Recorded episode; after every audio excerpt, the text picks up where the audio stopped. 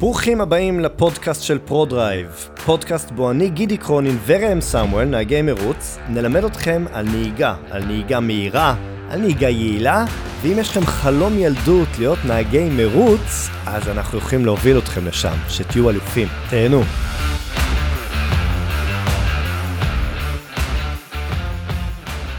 אני פותח היום סדרה של שלושה חלקים, ואולי זה יגיע גם לארבע, תלוי. אמ, זה סדרה של אה, פרקים שמיועדת לכל אלו שרוצים להגיע למסלול לאימון בפעם הראשונה.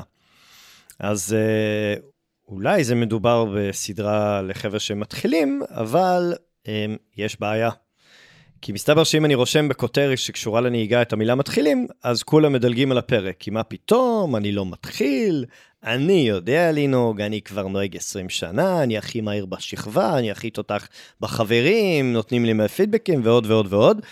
וזה ממש ממש חבל, כי תכלס, נהיגה זה אחד הנושאים שבו מי שנוהג, בטוח שהוא נהג טוב יותר משאר הנהגים. מחקרים שונים בכל העולם, אה, עשו סקר בעצם נהגים, וגילו שמעל 80% מהנהגים מגדירים את עצמם כנהגים טובים יותר מהנהג הממוצע, שזה טיפה בעיה. אז הכותרת של הפרק זה הכנות, סדרת פרקים, סדרת חלקים של הכנות למסלול למתחילים, אבל מתחילים מחוק, ותכל'ס זה למתקדמים. אז נעשה סדר לגבי מתחילים ו- ולא מתחילים. אני מבחינתי למדתי ממזמן שגם כשאני מחשיב את עצמי כנהג שהוא לא מתחיל, אני תמיד מתייחס לעצמי כמתחיל. ואם במרוץ מסוים או אימון מסוים משהו לא מסתדר לי, אז אני תמיד מסתכל אחורה, ואז אני מגלה שדילגתי בקלילות מדי על אחד הנושאי בסיס של המתחילים. ושלקחתי את עצמי כמובן מאליו, ולא נתתי לעצמי מספיק קרדיט לעקרונות הפשוטים. ולכן הפרק הזה הוא לכולם.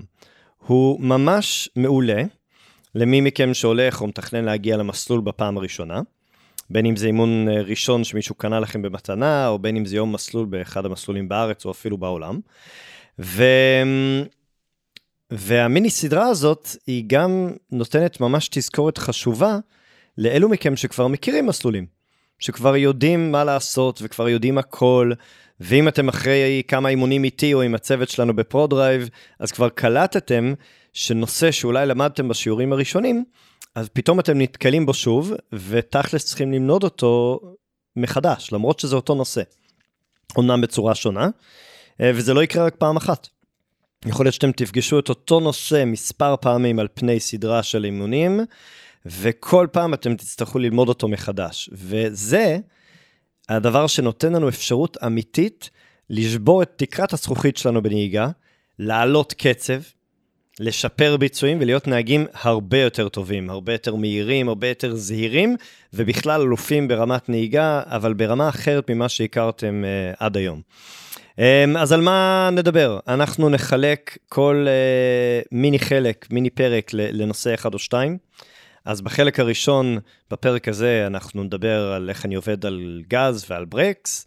ובפרק השני אנחנו נדבר על, אה, על נושא של הגה ומבט, ואחרי זה נציג את המתכון הסודי, מה שמחבר בין כל הטיפים האלו להכנה למסלול, אה, ואם נצטרך עוד פרק, אז נוסיף עוד פרק. אז נכנסים ישר לפרק הכנה למסלול ראשון, חלק אחד מתוך שלושה, ואנחנו נדבר על הגז ועל הברקס. ואם תשאלו אדם מהרחוב שאוהב מרוצים, שייתן לנו כמה קלישאות נהיגה על איך לנהוג מהר במסלול או במרוץ, אז אנחנו לרוב נשמע דברים כמו תן פול גז, תבלום הכי מאוחר שאתה יכול, תחזור לגז הכי חזק שאתה יכול, תתחיל הכי מהר ולאט לאט תגביר, וככה אנחנו תמיד מדמיינים נהגי מרוץ, ככה רואים בסרטים בהוליווד, וזה מה שנחקק לנו בראש. תחשבו שהדבר הכי מגניב כ- כילד צעיר שמקבל רישיון, ואפילו כמבוגר שמקבל אוטו חדש וחזק, שאנחנו יוצאים מרמזור אדום.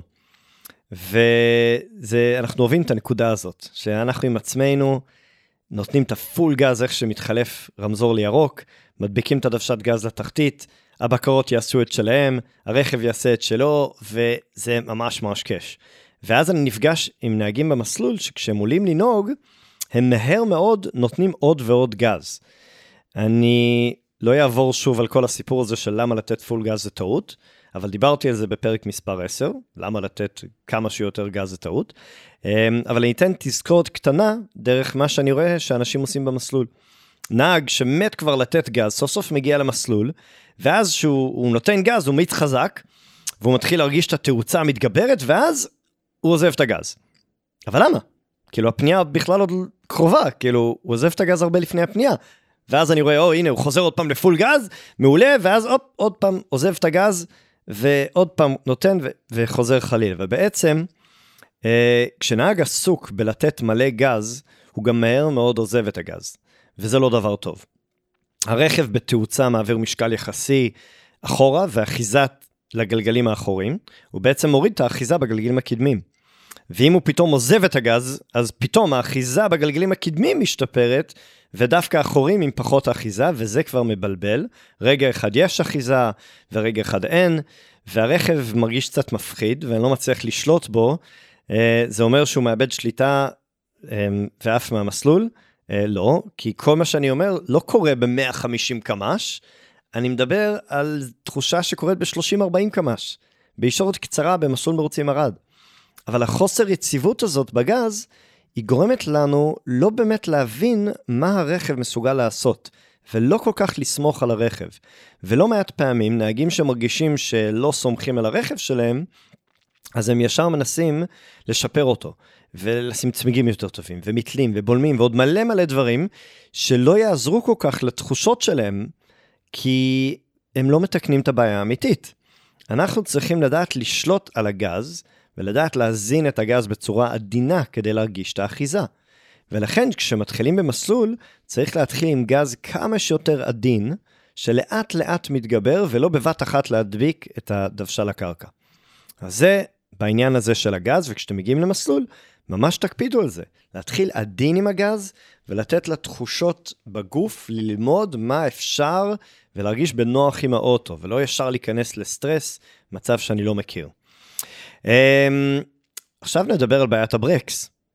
כי הקלישה הכי מפורסמת לגבי הברקס בנהיגת מרוצים, זה ברקס זה לחלשים, לא צריך לבלום בכלל, אבל אם נשים לרגע צחוק בצד, אה, אנשים תמיד אומרים שצריך לבלום הכי מאוחר והכי חזק שאפשרי, וגם האמירה הזאת היא בעיה. אגב, הלוואי ואנשים היו יודעים באמת איך לבלום חזק, כמו שהם יודעים איך לתת גז חזק שבא להם, אבל באימונים שאנחנו מעבירים, אז נהגים נוטים להעריך הרבה באובר את העוצמת בלימה שלו. אני יודע כי יש לנו מידע מאוד יפה שמוצג בצג שלנו, בפז'ו 208 RC בערד, אז יש שם uh, על הצג לחץ בלימה ב-PSI על דוושת הברקס. הסקאלה מתחילה כמובן באפס, אם אני לא לוחץ בכלל, ומגיעה למעל 120 PSI לחץ דוושה. רוב הנהגים, כשהם לוחצים לחץ דוושה של 20 PSI, הם ירגישו ויעידו שהרכב בולם בצורה מדהימה.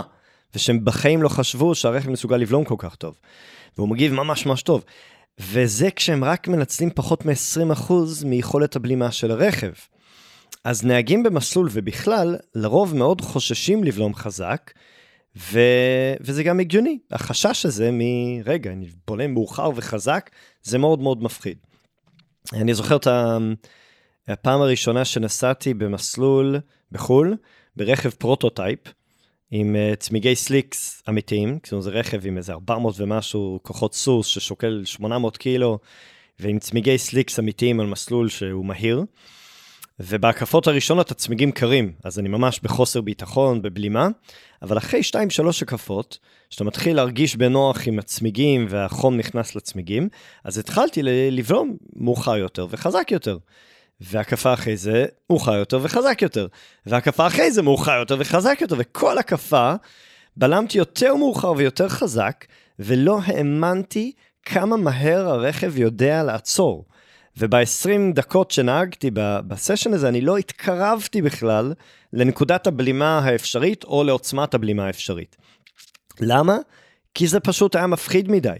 ומאוד חשוב לזכור שמה שמפחיד הוא בעייתי.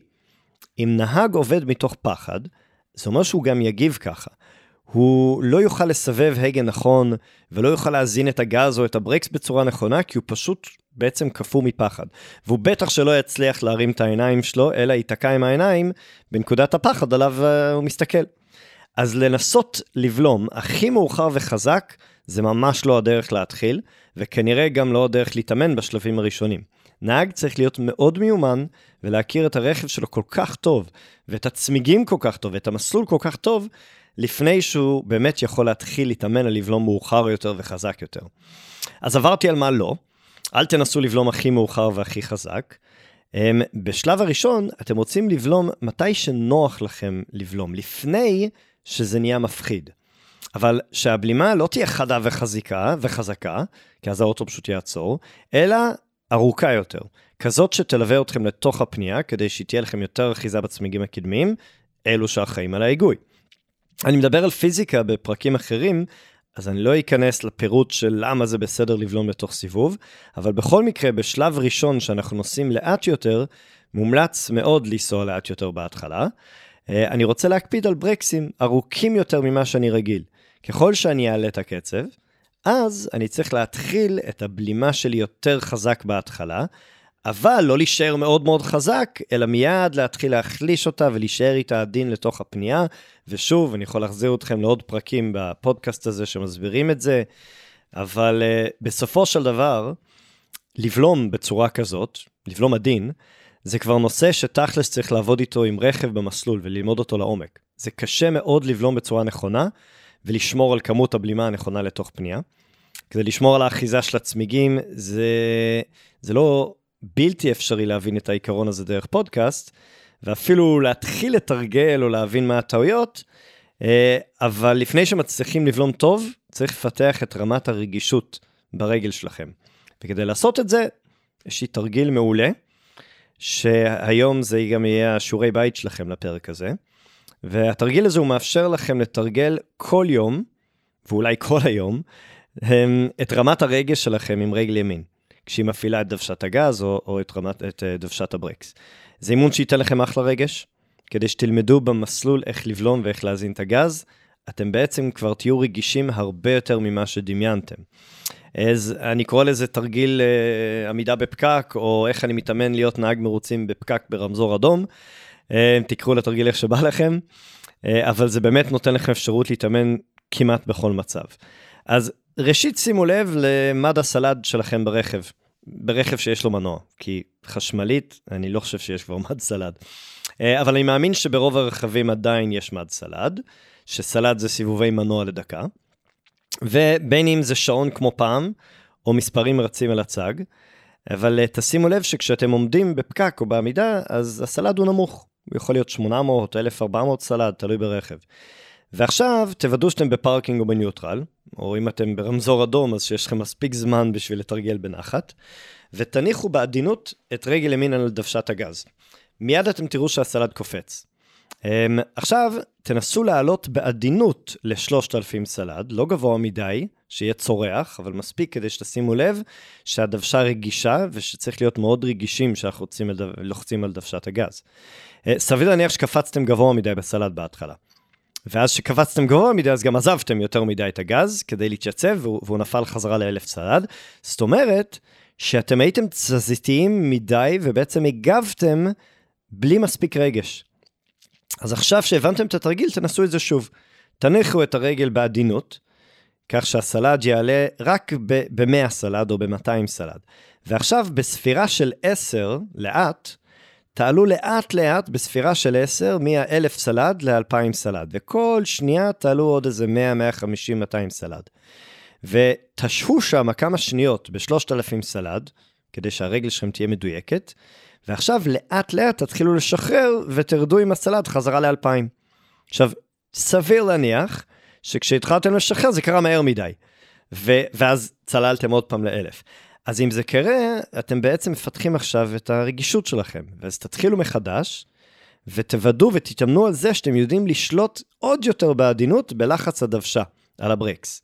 ממש תנסו לספור עד חמש, שאתם לאט לאט יורדים מ-3,000 ל-2,000 סלד. עכשיו, אם, אם אתם תרגלתם את זה, יכול להיות שממש עכשיו בתוך האוטו מתרגלים את זה, מומלץ. אז אם תרגלתם את זה, ראיתם שזה ממש לא פשוט. אנחנו לא רגילים להיות ברמת רגישות כזו. וזה מאוד מאוד חשוב לפתח את היכולת הזאת כדי להזין את הגז בעדינות ועם הדיוק המרבי, וגם כדי לשחרר את הברקס בכמות הנכונה שצריך לתוך הסיבוב. וזה תרגיל פשוט, שאתם יכולים להקדיש לו 20 שניות בכל עצירה ברמזור, בכל פעם שאתם בפקק בעמידה, או סתם לפני שאתם יוצאים לדרך, להשקיע דקה-שתיים בחנייה, כדי לתרגל רגישות. מה שזה יעשה, ברגע שיש לכם את הרגישות הזאת, אז שתגיעו למסלול, בין אם זה פעם ראשונה אה, אי פעם, או שזה פעם ראשונה מזה שבועיים שלא הייתם במסלול, אתם תגיעו למסלול ויהיה לכם כבר סט כלים מדהים שתוכלו להיעזר בו כבר בהקפות הראשונות, ממש לשים לב שאתם מזינים בצורה מאוד מדויקת את הגז ומשחררים בצורה מאוד מדויקת את הברקס. וטיפ נוסף אחרון למיני פרק הזה, לחלק הראשון של uh, הכנות למסלול, זה תשתמשו ברגל שמאל. אם כבר תרגלתם uh, את מה שהסברתי עכשיו, אז אולי שמתם לב שזה היה ממש קשה. ויש מצב שסביר להניח שזה היה קשה מאוד, כי רגל שמאל שלכם לא עשתה כלום. זאת אומרת שהיא פשוט הייתה מונחת על הרצפה, או מונחת על המדרך, אבל היא לא נתנה לכם עבודה. מה זה אומר? כי רגל שמאל צריכה לעבוד. התפקיד של רגל שמאל, ביחד עם ישיבה יותר זקופה ממה שאתם מכירים, קצת יותר כמו סבתא, אז uh, התפקיד של רגל שמאל נועד כדי לדחוף את הגוף לתוך המושב, כדי שהגוף יהיה יציב, ואז רגל ימין תהיה משוחררת, קלילה ומדויקת. זה מאפשר לכם לדייק בברקס ובגז, ולעבור בין הגז לברקס בצורה מאוד מהירה. ורק אחרי שסידרתם עכשיו את המשענת גב קצת יותר זקוף, ואתם דוחפים עם רגל שמאל למדרך בצד שמאל, אתם תרגישו שהגב התחתון שלכם מקבל דחיפה לתוך המושב, ואז תעשו שוב את התרגול שתי דקות אחורה ו- ותתרגלו שוב את התרגול הזה מ-1,000 סלד ל-3,000 ותרגישו את ההבדל. מגניב, נכון? אם עשיתם את זה, מיד הרגשתם שיש לכם יותר דיוק ברגל. Uh, וזה מביא אותי לסיום של החלק הראשון, המיני חלק, מיני פרק שלנו מתוך שלושה, שעברנו על החשיבות של לתפעל בצורה מדויקת את הברקס ואת הגז, וכמה אנחנו לא רגילים לזה, וכמה בא לנו לעשות בדיוק הפוך. Uh, במיני פרק הבא אנחנו נקשר גם את התנוחת ישיבה הנכונה והתמיכה עם רגל שמאל גם לפעולות היגוי ולמבט. ובפרק השלישי יש את הבונוס, הטיפ החמישי, הכנה למסלול, המתכון הסודי שלדעתי מי שמבין אותו באמת פשוט ידע לעבוד טוב נכון ולהיות מהיר, מהר יותר מכולם. אז זה הפרק הראשון ואנחנו נתראה בפרק השני. תודה רבה על ההאזנה, אני מקווה שנהניתם. למטה בציור תוכלו למצוא את הכישורים לאתר שלנו לאינסטגרם, פייסבוק, יוטיוב וגם את פרטי יצירת הקשר. ניפגש בפרק הבא, ועד אז תהיו אנשים טובים, תעזרו לאנשים מסביבכם, ובעיקר כל יום תבחרו משהו אחד שאתם רוצים להתאמן עליו, ותתמידו בו כדי שתוכלו ליצור הרגל חדש, וככה תגיעו לפודקאסט הבא מוכנים לטיפ הבא. יאללה ביי.